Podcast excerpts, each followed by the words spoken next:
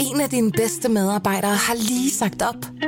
Heldigvis behøver du ikke være tankelæser for at undgå det i fremtiden. WinningTemp indsamler data gennem hyppige og anonyme medarbejderundersøgelser, så du lettere kan mærke pulsen på dine medarbejdere og støtte der, hvor der er behov. Kunder som Alfa Laval, Orkla og Volvo bruger allerede WinningTemp og ser, at det øger trivsel, reducerer turnover og hjælper med at fastholde talenter. Få gratis gennemgang allerede i dag på winningtemp.com. Du lytter til Radio 24-7. Og den original taleradio. Velkommen til Hitlers Æseløer med Jarl Kortua.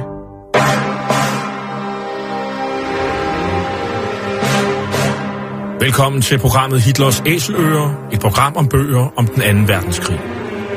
Mit navn er Jarl Kortua.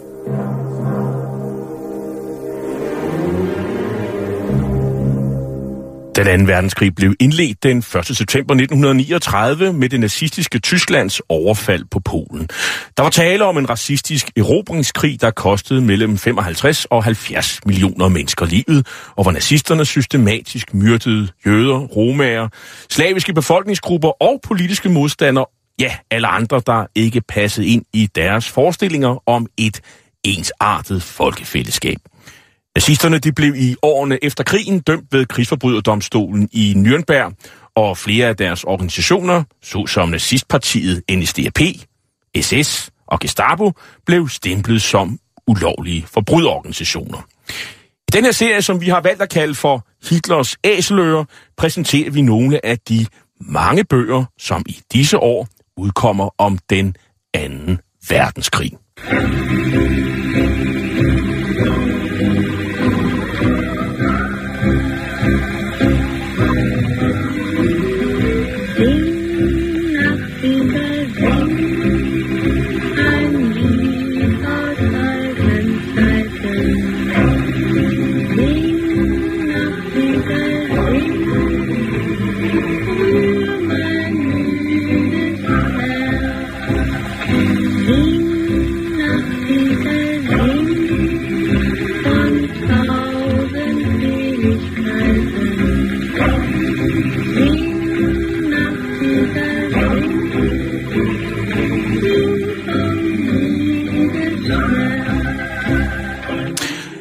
Verdenskrig blev primært udkæmpet af mænd, men kvinder deltog også, og ikke kun som ofre.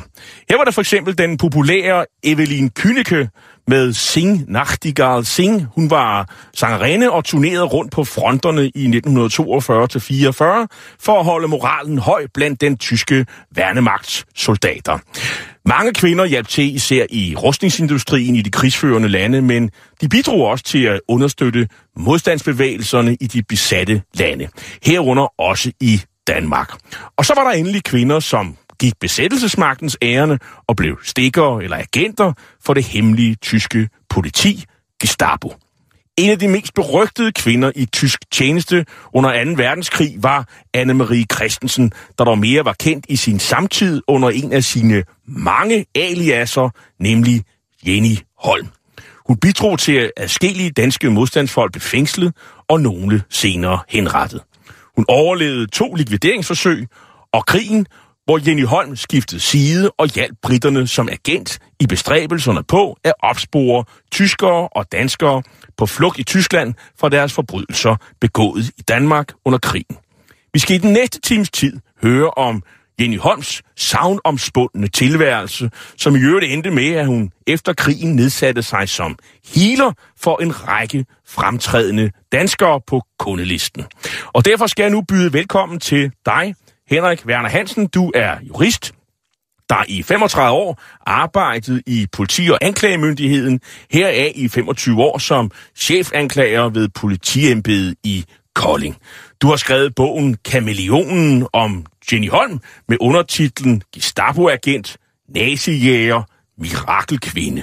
Bogen er for nylig udkommet på Hose Forlag. Henrik Werner Hansen, øh, det første spørgsmål, jeg vil stille dig, det er, øh, hvorfor har du skrevet bogen? Det har jeg, øh, fordi jeg blev pensioneret i 2007 øh, fra mit embede i politiet i Kolding.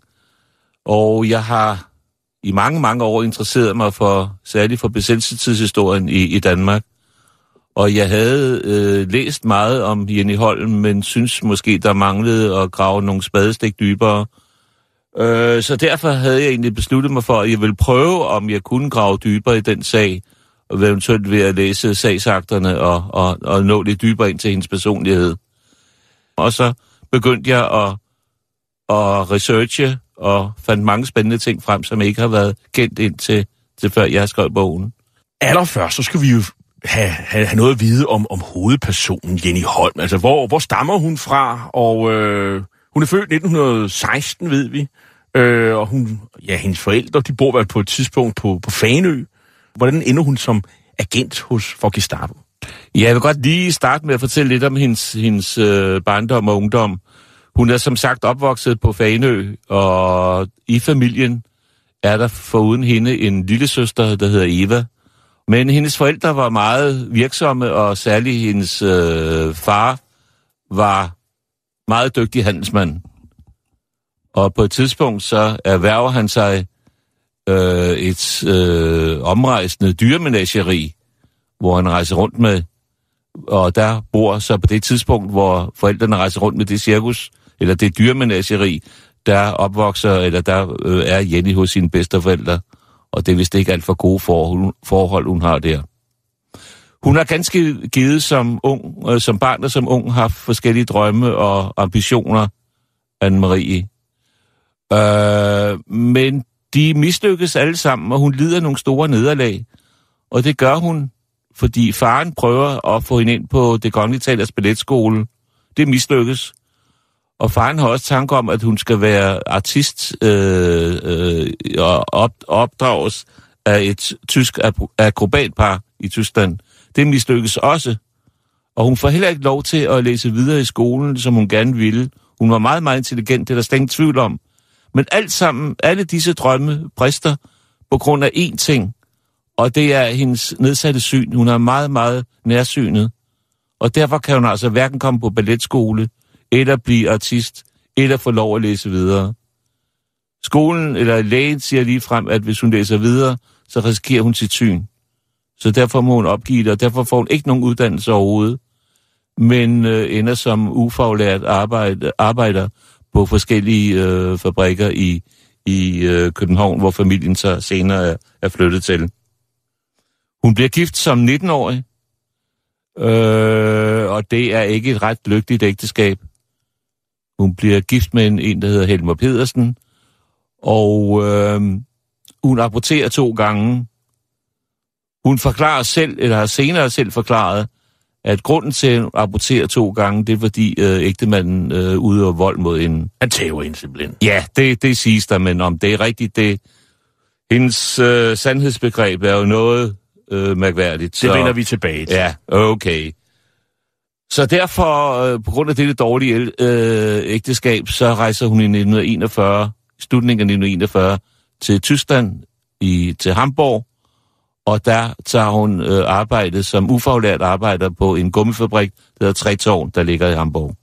Jeg vil lige fastholdt her, øh, øh, Henrik Werner Hansen, er hun, øh, på det her tidspunkt, har hun, er hun nazistiske sympatier? Er hun øh, antisemit, altså, det vil sige, har hun noget mod jøder? Har hun et motiv til at for eksempel at gå ind i, øh, i Gestapo, eller den nazistiske øh, bevægelse? Hun beskrives jo generelt, også efter krigen, som en eventyrske. Hvad, hvad, hvad, hvad, hvad, hvad er din vurdering? Hun har formentlig aldrig nogensinde optaget den nazistiske ideologi som sin egen det er, er, er vist hævet over alt tvivl. Der siges, at da Danmark blev besat, øh, så var hun meget antinazistisk og nedstirrede tyske soldater på det groveste, og havde stækkensympati for, for, for disse mennesker. Hun ændrede nok øh, mening, da hun kom til Tyskland. Øh, med hensyn til hendes øh, antisemitiske holdning, eventuelt om der har været en sådan, så er der noget, der tyder på det, fordi jeg har jo efterhånden øh, mødt nogle kilder, som kan berette om hendes tilværelse, efter hun blev løsladt. Og der er vi så tilbage i 50'erne og 60'erne. Øh, og der er der altså noget, der tyder på, at de udtalelser, hun kom med, det er, at hun absolut ikke brød sig om jøder. Hun kom med mange nedsættende bemærkninger om jøder. Du sollst bis morgen früh um neun kleine Liebste sein. Ist dir's recht knapp, dann bleiben vier treu so bis halb zehn. Pack mich unter, wir wollen zusammen mal Fummel gehen. Alles auf der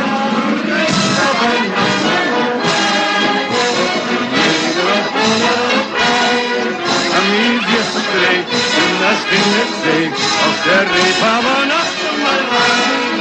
Wenn noch niemals in das Spiel nach die Liebe nicht einen Reeperbahn von mir gemacht. Ist ein armer Wicht, denn er kennt sich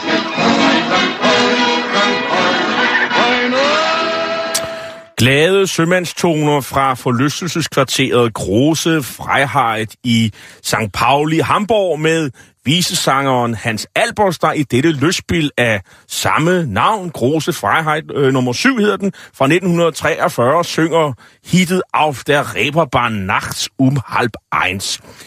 Vi ved jo ikke, om Jenny Holm har været i, på Reeperbahn, men øh, man må nok sige, at sandsynligheden taler jo for det, fordi hun var en, øh, en dame, der godt kunne lide øh, fest og, og glade dage, øh, og øh, hun er i Hamburg i faktisk lige omkring de her år her i 1941, og øh, der møder hun blandt andet i Birkdal Hansen, som... Øh, hvem er i Birkdal Hansen, øh, Hans Werner Hansen? Ja, i, i Birkedal Hansen, han var jo den dansker, der nåede længst inden for Gestapos, øh, i Gestapos rækker. Han var Gestapos øh, danske chefbødel, for at, at sige det meget groft. Og han blev selvfølgelig øh, dødsdømt efter, efter øh, krigen. Øhm, Ja, han tævede, han tævede jo faktisk adskillige sabotører og modstandsfolk. eller højeste grad, eller højeste grad, han var en meget, meget grov gal. Men øh, spørgsmålet er, hvordan øh, Anne-Marie kom ind i Gestapo. Og der er jo to vidt forskellige udlægninger af det. For det første hendes egen forklaring, som altså ikke rigtig nogen har troet på, men hendes egen forklaring går ud på, at hun, hun blev skilt fra Helmer i 1942. Og hun forklarer sig øh, senere, at hun, efter hun var blevet skilt fra Helmer, træffer en tysker ved navn Horst Deutschmann. Og ham blev hun gift med. Og hun siger, at da hun var tysk, da hun blev tysk statsborger i kraft af sit ægteskab, så kunne hun ikke undslå sig for at arbejde for Gestapo. Og hun siger, at hun startede i den tyske censur, men senere blev overført til øh, e- det egentlige Gestapo, hvor hun skulle opspore kommunister. Det er hendes version. Den er der ikke rigtig nogen, der tror på. Er hun tysk statsborger? Mm, det på, påberåber hun sig, men det, det øh, tog de danske domstole altså ikke, øh, men det ikke var bevist. Fordi øh, myndighederne ledte jo efter denne Horst Deutschmann. Hun fortalte, at han meget belejligt 14 dage efter giftemålet blev dræbt ved fronten. Men øh, der er ingen, der har kunnet opspore denne mand, og der er ingen hvilelsespapir eller noget som helst, der sandsynliggør, at hun har været gift med ham. Det er, har været en redningsbanke, hun har forsøgt at klamre sig til, i det hun har sagt, jeg var tysk statsborger, og så kunne jeg ikke undslå mig for at arbejde for Gestapo. Øh, der er også noget andet, hun har lidt i tvivl om hans fornavn. Altså på et tidspunkt kalder hun ham Horst, og på et andet tidspunkt kalder hun ham Heinrich. Og det er formentlig to brødre, men, men hun har formentlig slet ikke været gift med nogen af dem. Og på et endnu senere tidspunkt påstår hun har været gift med en tredje tysker. Og øh, hun beviser dette ved at, at komme med en skrivelse affattet på tysk, hvor hendes svigerforældre skulle bevidne, at hun var gift med deres søn, i det siger, at de var til stede ved brylluppet. Men så senere, hun, langt senere, øh, erkender hun, at det var også for løgn. Hun har aldrig været gift med den tredje tysker. Så det viser igen lidt om hendes forhold til, til sandhed. Det var så hendes egen forklaring. Hvad, Ja. hvad, så er der den anden forklaring. Hvad Så er der den anden forklaring. Og det er jo via Pel, øh, i Birkedal Hansen. Og han siger, at han møder Jenny i løbet af 1942 på en restaurant i, øh, i Hamburg. Og øh, han siger helt klart, at han fra starten fortalte hende, allerede samme aften, de mødte hinanden, der fortalte han, han hende, at han arbejdede for Gestapo. Det var hun meget interesseret i, og spurgte ham, om han, om, det, han, han, om han ikke kunne skaffe en ind der. De blev, øh, jeg vil ikke sige, at de blev forelsket, men de blev meget erotisk betalt af hinanden, og der er adskillige saftige historier om deres forhold, og det var vist øh, ret vildt indimellem. Hun var ganske erotisk besat af ham, og også omvendt. Hvad, hvad, hvad, hvad, hvad bestiller hun så i, i Hamburg for i Birgdal Hansen? Hun blev en, en slags lokkedue. Hun bliver en slags lo- lokkedue, og øh, et, af, et ret alvorligt forhold i hendes anklageskrift går ud på, at hun skulle i den periode, dels i Hamburg og dels i København, hvor hun er i en kortere periode, der skulle hun til de tyske myndigheder, det vil sige Gestapo, have stukket mellem 80 og 100 kommunister. Altså tyske kommunister og også danske Både, kommunister. både tyske og danske kommunister. Øh, og det er noget, Ib Birkedal Hansen har øh, fortalt, at det var tilfældet, og en af hendes senere elskere, en der hed Johannes Rasmussen, som vi ganske vide, givet kommer til, se- øh, tilbage til senere, har også fortalt, at det, det var hendes øh, øh, formål med, med, med dette. Hun blev frifundet, skal jeg skynde mig at sige, for disse mange anmeldelser, fordi anklagemyndigheden kunne altså ikke øh, skabe et tilstrækkeligt bevis for, at det var rigtigt. Og hun nægtede selvfølgelig. Hun sagde, at hun havde mange øh, kommunistiske bekendte, men hun gjorde alt for at redde dem og advare dem, hvis de tyske myndigheder var efter, efter disse bekendte. Men hun, Og det er hendes version. men hun får rent faktisk succes, kan man sige. Øh, Så er der jo en, en, en, en, en, en modstandsgruppe i, i Næstved, der også øh, bliver optravlet på grund af, af hendes arbejde. Hvad, hvad er det, hun kan? Hvad er det, hun gør? Øh, der skal jeg sige, at der springer vi frem til, til januar 1944, for der bliver hun øh, sendt til Danmark af de tyske myndigheder. Og den opgave, hun får i Danmark, det er at prøve at optravle noget, der hedder SIS, SIS, og det står for Secret Intelligence Service, som er en engelsk øh, efterretningstjeneste. Og øh, deres chef sidder i Stockholm øh, og hedder Victor Hampton. Og der er det øh, Gestapos ønske, at hun skal prøve at optravle øh, så meget som muligt omkring denne efterretningstjeneste, britiske efterretningstjeneste. Og øh, det gør hun blandt andet ved, i det Gestapo mener, at et firma, der hedder American Tobacco Company, de var dybt involveret i disse efterretningsvirksomheder fra, fra de britiske side. Og der prøver hun så i første omgang og dels at kontakte øh, American Tobaccos øh, direktør i Hamburg. Det lykkedes ikke, og så prøver hun at kontakte direktøren i København, og det lykkedes heller ikke. Hun prøver med alle mulige måder at gøre sig gode venner med dem, men de afviser hende, de har mistanke til hende. Så får hun at vide, at nu skal hun prøve at bestræbe sig på at finde en agent, der hedder John Smith. Han er ikke i Danmark, det ved man, men han har en bror, der hedder Holger Smith, som bor i Lyngby. Og øh, hun prøver så at kontakte Holger Schmidt og bilder Holger Schmidt ind, at hun har et meget, meget vigtigt brev til John Schmidt, som hun meget gerne skal overrække personligt. Holger Schmidt vil ikke give hende direkte oplysninger, hvor broren befinder sig, men lover at, videregive, at videregive den meddelelse. Holger Schmidt øh, kender selvfølgelig ikke øh, Anne-Marie, men øh, han taler i telefonen med sin bror, og hun har alligevel gjort et vist indtryk på, på Holger, det er der ingen tvivl om, for Holger anbefaler broren, at han synes, at, de, at han skulle møde øh, Anne-Marie. Og det sker rent faktisk øh, i juni måned 1944, hvor de mødes foran den Hotel Astoria. I det øjeblik, Anne-Marie giver et brev til John Smith, ja, så kommer Gestapo og anholder ham. Så klapper fælden. Så klapper fælden, og han ender i en koncentrationslejr, hvor han dør. Så her har vi allerede et, et offer. Der har vi et offer, et, et decideret offer. Kalder hun sig Jenny Holm på det her tidspunkt, eller er hun stadig uh, Anne-Marie Christensen? Øh, hun har, øh, blandt andet har hun kaldt sig Anne Marie, Anna Marie Petersen, efter sit gifternavn.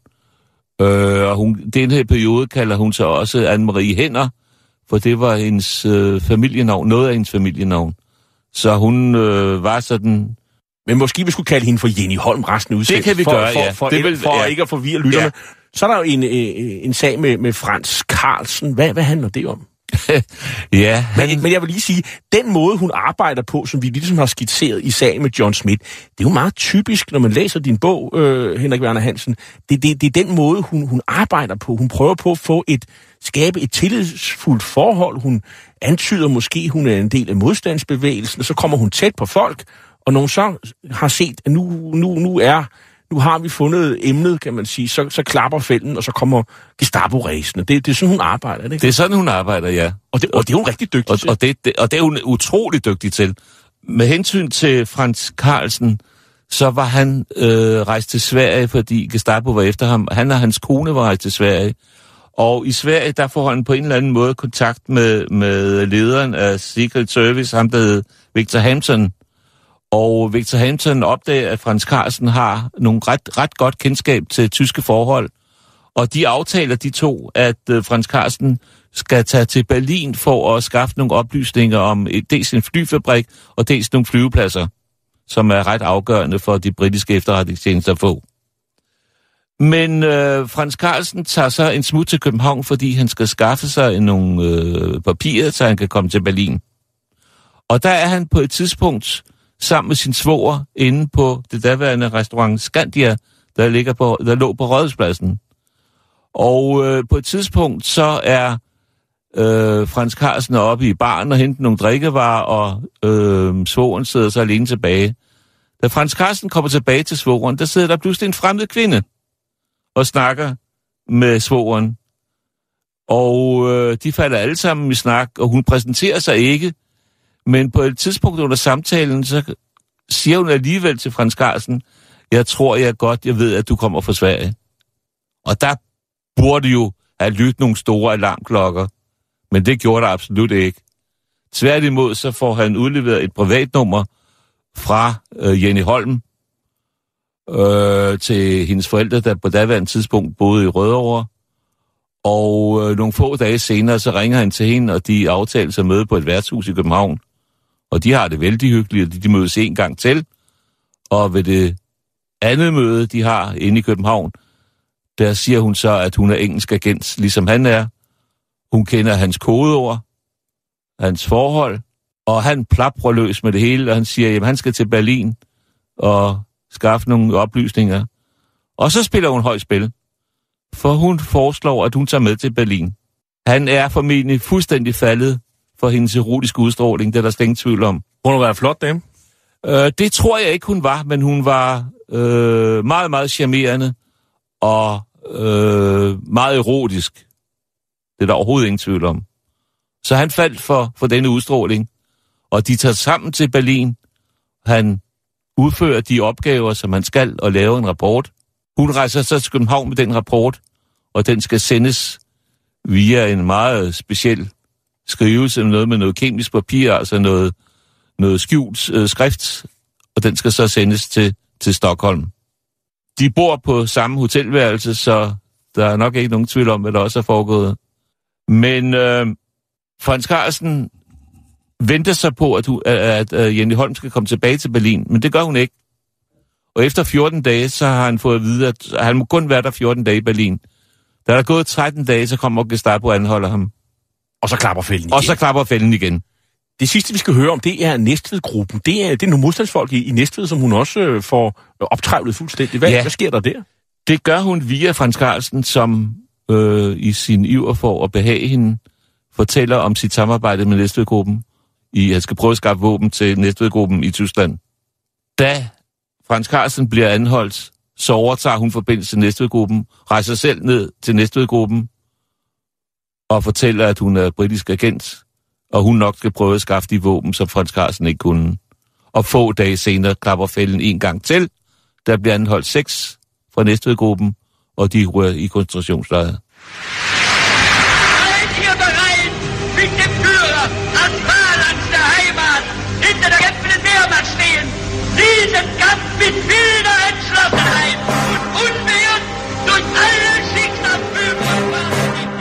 Du lytter til Hitlers Æseløer på Radio 24 Et program om bøger om 2. verdenskrig med Jarl Cordua. Og i dag der taler vi øh, med Henrik Werner Hansen om hans bog Kameleonen om Jenny Holm, Gestapo-agent, nazijæger, mirakelkvinde, der er udkommet på Hose forlag. Øhm, en vidne efter krigen omtalte Jenny Holm sådan her.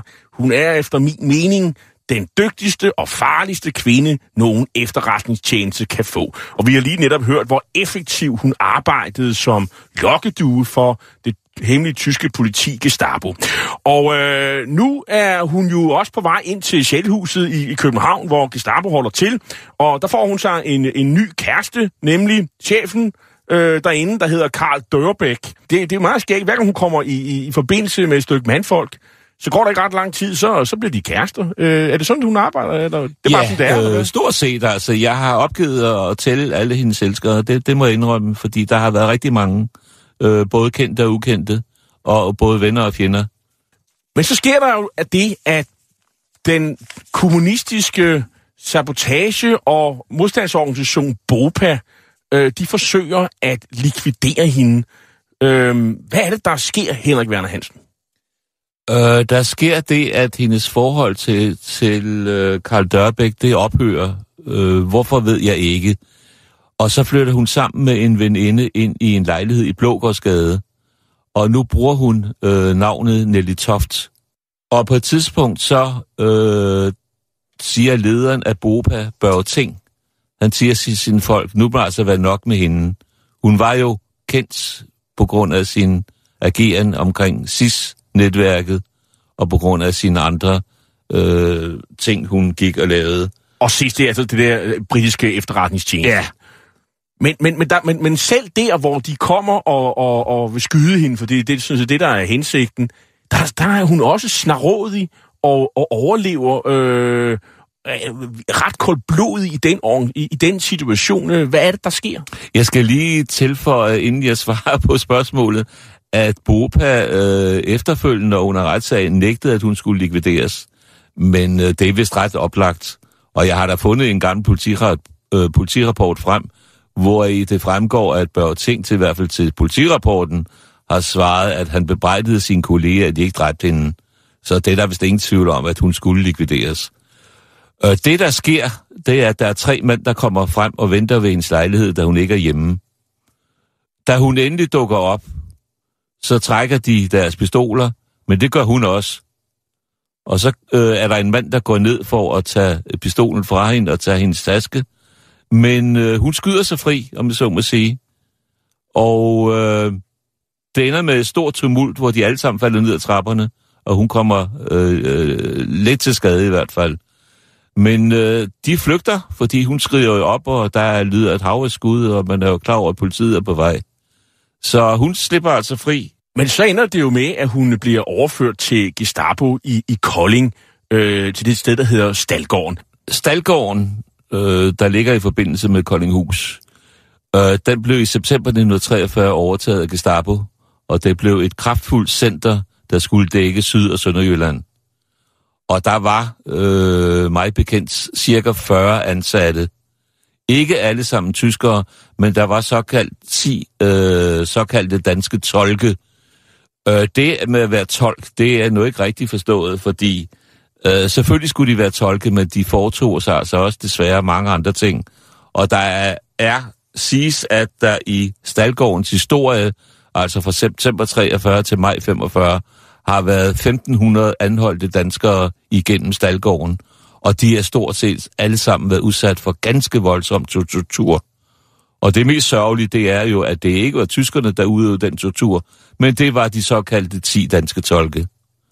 Så det, det er simpelthen et sted, som øh, man måske den dag i dag øh, i, i Kolding og, og på de kanter der øh, betragter som et, et, et frygteligt sted, der foregik mishandlinger og tortur og, og menneskeskæbner blev knækket øh, lige netop øh, på det sted, som de for eksempel bare men af øh, psykisk i mange år efter. Det var et ganske forfærdeligt sted, og det eneste, der er tilbage af Stalgården, om man så må sige, der har relation til, til Gestapo, det er en såkaldt celle, som man øh, stadigvæk kan, kan få lov at se, og der, er- den celle er interessant, fordi der er ri- indridset en, en rigtig mange navne fra øh, forskellige fanger, der har siddet i, i, i den salle under, under Gestapos varetægt. Hvad skal hun lave øh, hos Gestapo på Stalgården i Kolding? Ja, hun skal igen øh, optræde som lokkedue. Altså, man fandt det for farligt, øh, at hun skulle blive i København, så derfor blev hun overf- overflyttet til Kolding. Og der skulle hun altså være lokkedue, og den partner, hun fik, det er ham, der hedder Johannes Rasmussen, også kaldet Snoen. Og han var på en måde lige så modbydelig som øh, Birgit. Hansen. Han havde samme sadistiske tendenser, og, og den tortur, han udøvede, den var ganske forfærdelig, ganske modbydelig. Og Nå. der er der et hav af vidnesbyrd om. Når vi skal tale om Johannes øh, Rasmussen her, der er jo det interessante ved det, at han, han er oprindelig modstandsmand. Han er, han er jo ikke en nazist, eller han er modstandsmand, der bliver vendt. Ja. Det, det er jo ret enestående, er det ikke det? Han, Johannes Rasmussen, øh, han var en svag mand, både psykisk og fysisk, siges der. Øhm, han, det er rigtigt, som du siger, at han startede som modstandsmand. Han startede med at uddele illegale blade, det såkaldte budstikken i, i Kolding. Men øh, på et tidspunkt, så sker der en razzia i, Jyske, øh, avisen Jyske Tidene, og der bliver anholdt 40 personer, en del af modstandsbevægelsen i Kolding. Og der går ikke mange dage, ja, så anholder man også Johannes Rasmussen. Og han får tæv, og han får at vide, at hans kone nu også formentlig skal ryge ind. Og så knækker han sammen og siger, jamen så vil jeg hellere samarbejde med jer. Og det går ham ret hurtigt i blodet med at være ond mod, mod andre mennesker og udøve tortur og udøve ganske grænseløs vold mod andre mennesker. Det... Han øh, begynder at interessere sig for modstandsgruppen Holger Danske, og han bliver sendt til København for at optravle den. Og på et tidspunkt så øh, forfatteren Kelvin, Kel, øh, Kelvin Lindemann. Kelvin Lindemann øh, opsporer han og skyder efter ham, og der bliver han selvfølgelig senere øh, øh, dømt for drabsforsøg mod denne forfatter.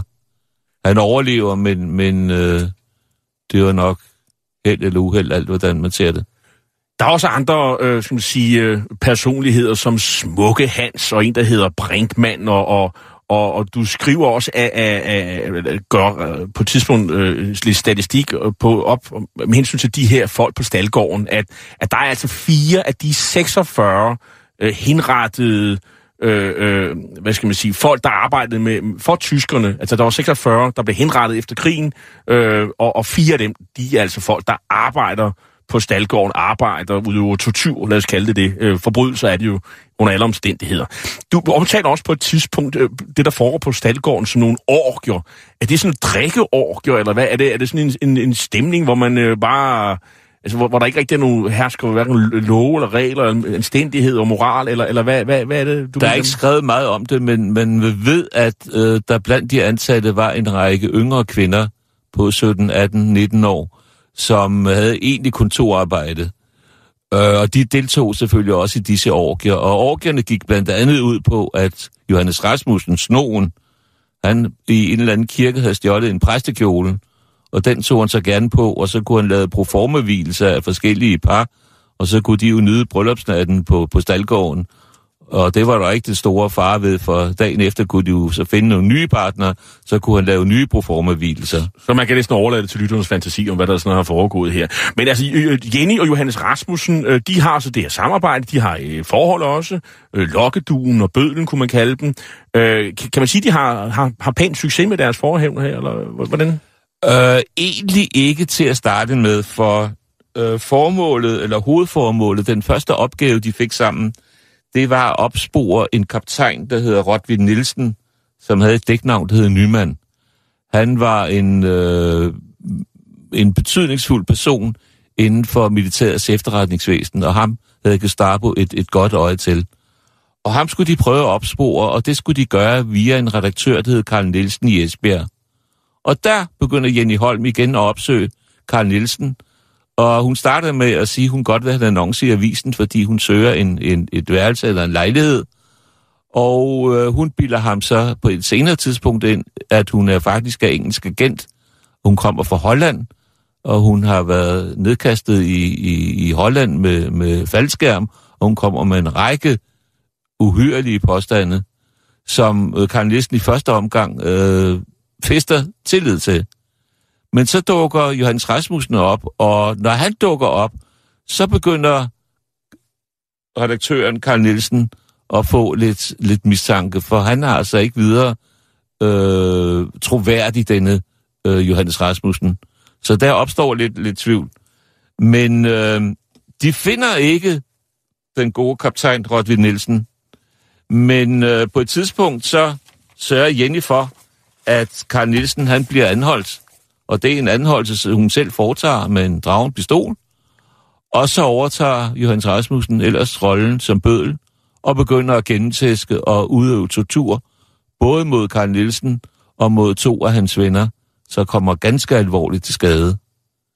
Hun øh, samarbejder også med den gruppe, øh, en notorisk ber- berygtet øh, terrorgruppe, der hedder Petergruppen, øh, hvor fyldt med folk, der begår nogle af de værste forbrydelser under, under besættelsen.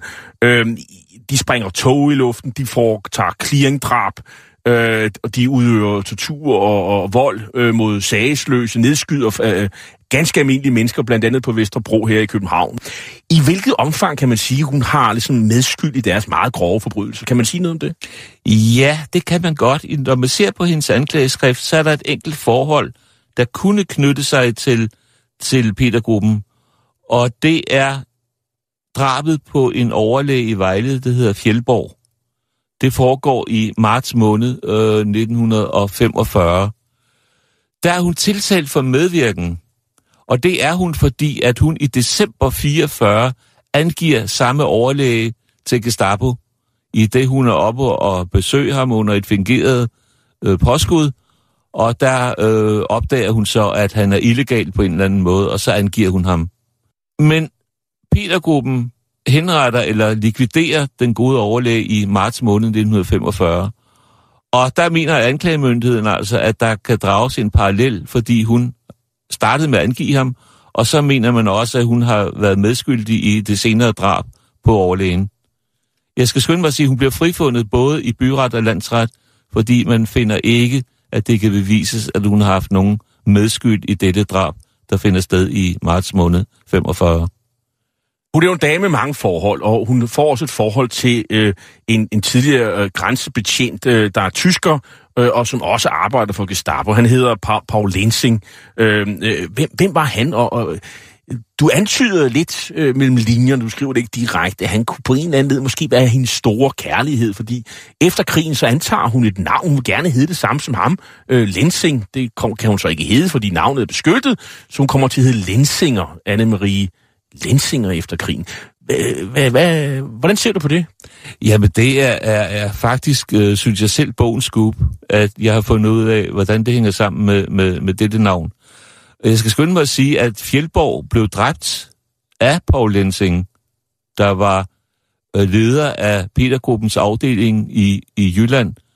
Den flyttede øh, fra Aarhus til, til, til Kolding, og der blev Paul Lensing leder af, af Petergruppen i, i øh, Kolding. Det, der har været mest interessant for mig, det er at finde ud af, hvorfor hun havde navnet Lensinger, da hun døde. Anne-Marie Lensinger. Det gibbede jo i mig, da jeg første gang så, at hun døde under navnet Lensinger. Fordi jeg havde selvfølgelig straks associationer til Paul Lensing. Om det virkelig kunne have noget med hinanden at gøre. Og det fik jeg altså opklaret, fordi jeg fandt frem til øh, Anne-Maries, eller Jenny Holms, øh, sidste mand, som stadigvæk lever. En mand, der nærmer sig 90, men ham har jeg interviewet et par gange. Og han fortalte mig, at han traf Anne-Marie i, i midt i 60'erne, og han var hyrevognchauffør, og han traf hende, fordi hun var kunde i hans vogn, og de kom i snak, og de ringede til hinanden, og de blev kærester, og efter nogle måneder, så besluttede de sig for at gifte sig med hinanden. Men hun sagde, at hvis hun skulle giftes med Gunnar, som hed Hansen til efternavn, så ville hun meget gerne have lov at hedde Lensing i stedet for Hansen. Og som du selv sagde før, så kunne det ikke lade sig gøre, fordi navnet det var altså spærret. Så derfor kom hun til at hedde Lensinger. Og hendes øh, sidste mand, øh, Gunnar, har fortalt mig, at hun var fuldstændig besat af Paul Lensing. Der blev talt om ham i tide og utide, uden dog at Gestapo blev nævnt, fordi det skulle være en hemmelighed, som hendes mand ikke måtte vide noget om. Men der er overhovedet ingen tvivl om, at hun har været fuldstændig besat af Paul Lensing. Hun har boet sammen med ham i Kolding på et tidspunkt, og de har været seriøse kærester. Og, og det er jo faktisk en del af, du indleder faktisk bogen med at fortælle, at Gunnar han er ikke klar over, hvem hun er. Han aner, han aner ikke, hvem Jenny. Holm er. Han Nej. kender ikke sin ekskones Nej. baggrund, hvilket er jo, er jo chokerende at få det at vide så mange år efter. Øhm, men, men hun overlever jo så også et, et, vi nærmer os krigens afslutning, og hun overlever så et, et attentatforsøg i, i Vamdrup, hvad er det, der foregår? Øh, det går så ud over Johannes øh, Rasmussen. Han blev jo skudt i lungen, blandt andet. Ja. Men hun overlever. Hva, Hun hvad, overlever. Hvad sker der? Jamen, det er, at øh, fra Stalgården har man bedt øh, hende og, og Johannes Rasmussen om at tage ud til Vamdrup, fordi der skal man have fat i nogle bestemte modstandsfolk, som man, man har øh, i, i kikkerten derude.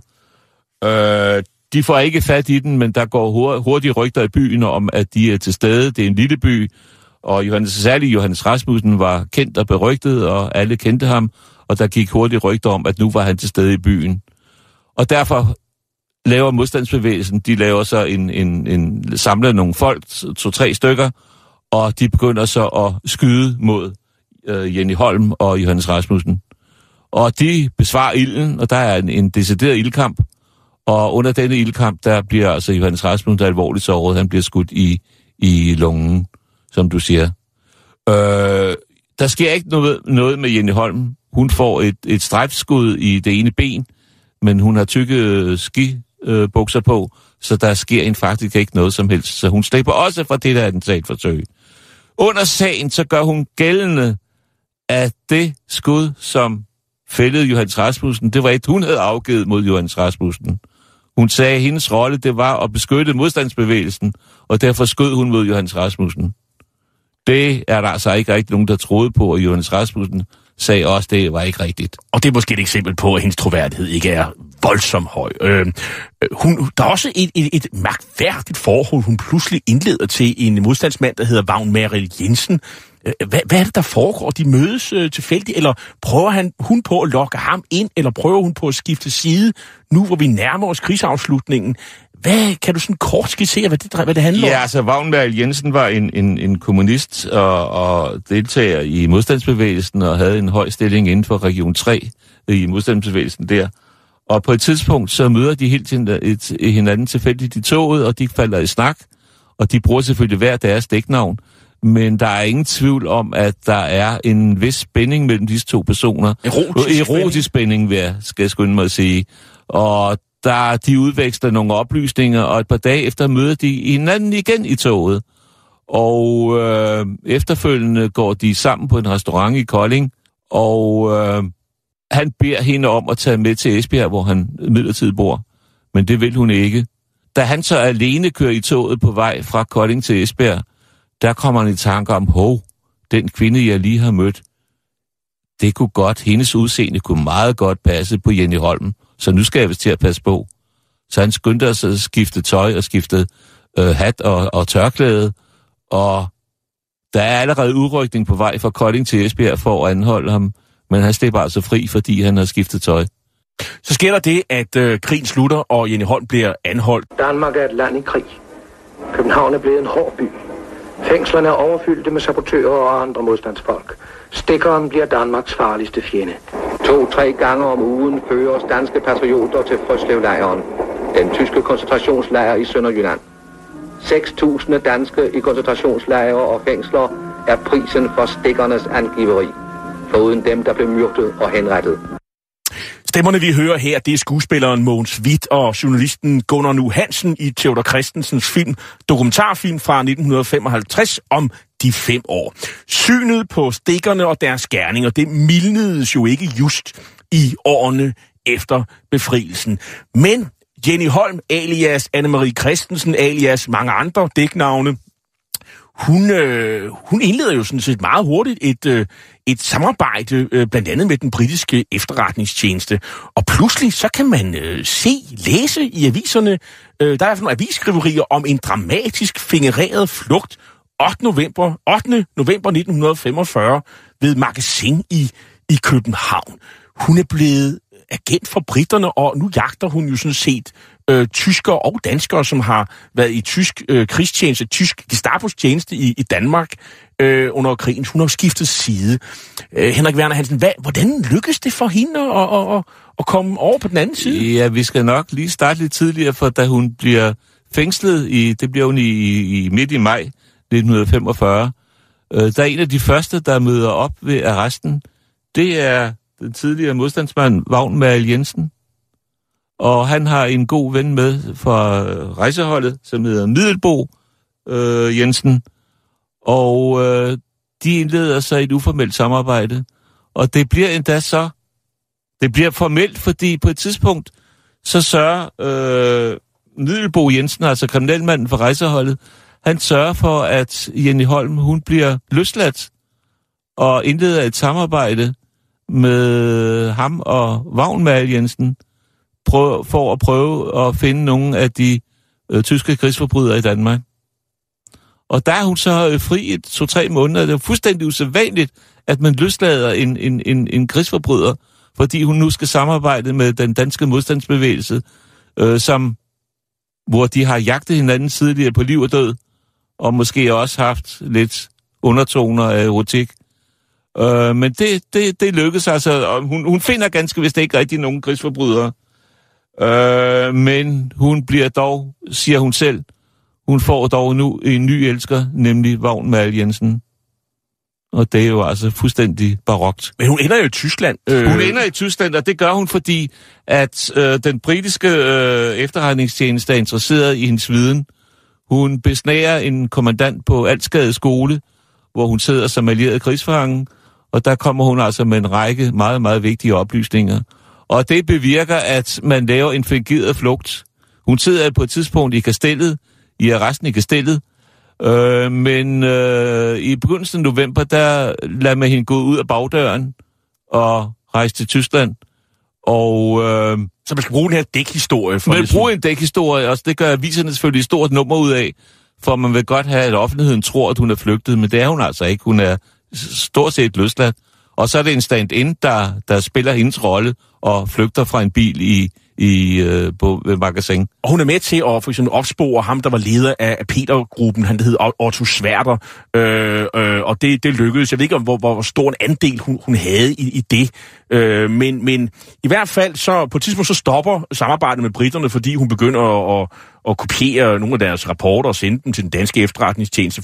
Måske. Hvorfor gør hun det, tror du? Jamen, hun har svært ved at overholde regler. Der er ikke nogen, der skal give hende ordre. Og hun har formentlig... Der er desværre ikke nogen, der i dag ved, hvilke oplysninger hun har fundet frem til i Tyskland. Øh, jeg har spurgt efterretningstjenesterne, øh, og, og de siger, at alle oplysninger er ligger klare, men der er altså ikke nogen oplysninger om, hvad hun præcis har lavet i Tyskland, og hvad det er, hun har kopieret til det danske efterretningstjeneste. Men, hun, men hun slipper jo ikke for regnskabsteam. Nej, i april måned Øh, 1947. 1947, der falder hammeren for hendes vedkommende, og hun bliver øh, ført til Kolding, og der bliver hun så indsat i arresten, og det er så Kolding politi, der skal begynde at efterforske alle hendes gerninger under besættelsen. Din tidligere kollega i virkeligheden. Ja. Og, og, og du er jo fagmand, og sådan noget. Får hun retfærdig dom? Det gør hun eller højeste grad, men jeg har jo gjort gældende i min bog, at den dommer, der afsiger dommen, Strøbæk hedder han, han er hammerne inhabil. Og hvorfor er han det? Jo, han var byleder i Kolding, det vil sige, han var leder af, af, af frihedskampen, øh, øh, øh frihedsbevægelsen i Kolding. Og på et tidspunkt, så ved man jo, at der fra øh, øh, frihedskæmpernes side i efteråret 1944 blev, blev, blev givet grønt lys, det hun skulle likvideres. Og så spørger jeg i bogen, var det Strøbæk, der gav den ordre? Hvis det var Strøbæk, jamen så er det jo en katastrofe, at han senere skal dømme hende. Men hun, hvor mange forhold bliver hun anklaget for, og hvor mange bliver hun dømt for? Hun bliver anklaget for 32 forhold, men bliver frifundet for fire. Og det er faktisk de fire alvorligste. Fordi hun bliver rejst, der bliver rejst tiltalt mod hende for drabsforsøg i de to tilfælde, hvor man har forsøgt at likvidere hende. Men der der, når dommeren, øh, som jeg synes er helt rimeligt frem til, at øh, det var lovligt nødvær, hun foretog. Men i hvert fald så får hun fem års fængsel? Nej, hun, hun, hun får i byretten får hun 18 års fængsel, og i øh, landsretten får hun 16 års fængsel.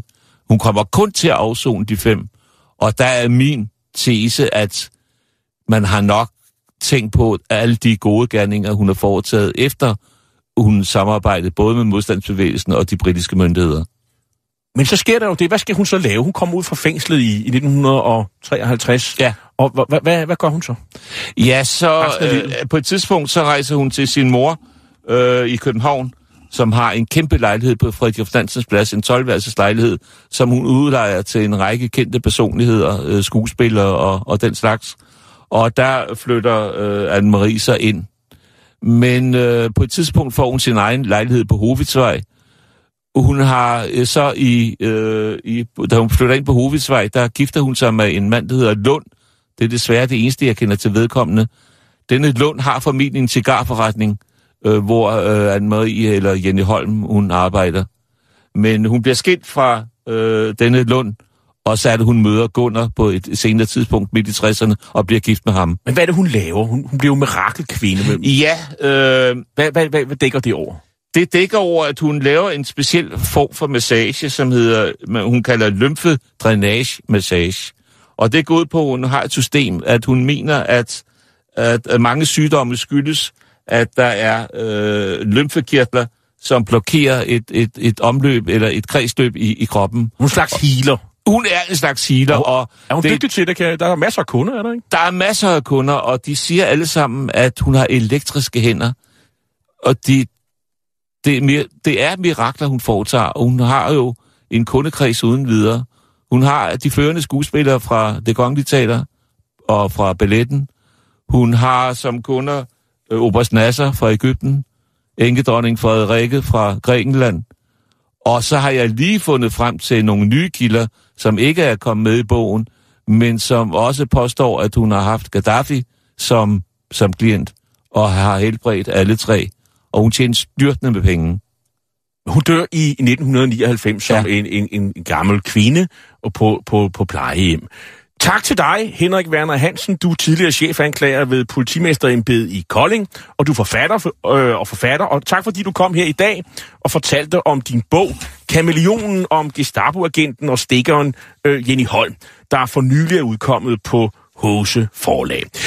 Hitlers Æsler er slut for i dag. I teknikken sad Andreas Skov, og jeg hedder Jarl Cordua, og er vært og tilrettelægger af programmet.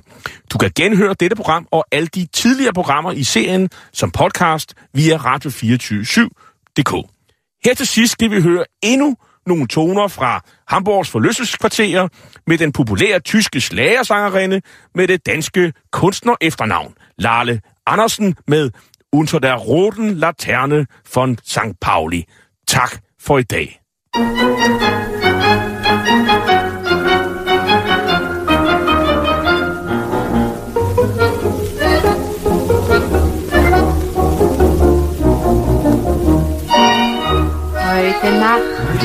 Nacht, heute Nacht, geht der Traum meines Lebens zu Ende, denn sein Schiff sticht in See und mein Liebster nahm Abschied von mir.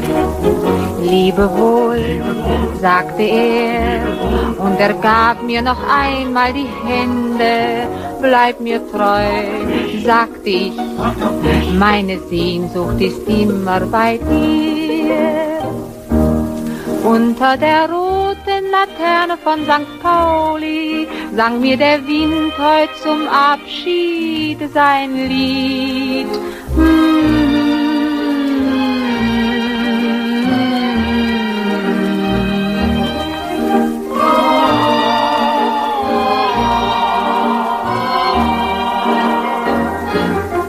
Drum denk ich immer so gern an St. Pauli, wenn auch mein Liebster mich lang mehr sieht.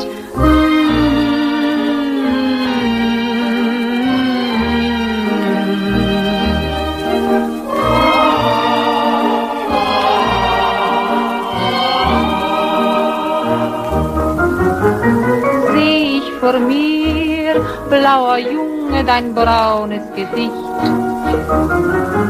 träum ich von dir, weil dein Mund mir den Himmel verspricht.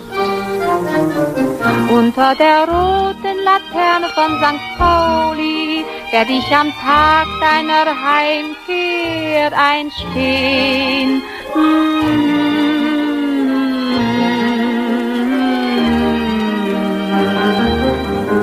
Das gibt eine Wien.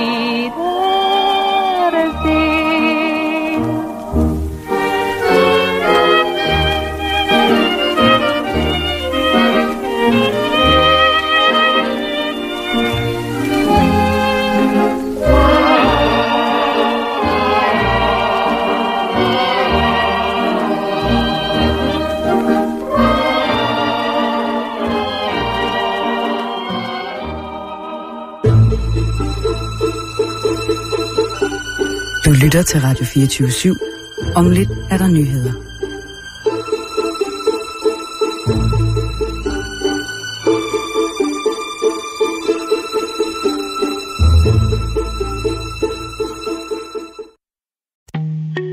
En af dine bedste medarbejdere har lige sagt op.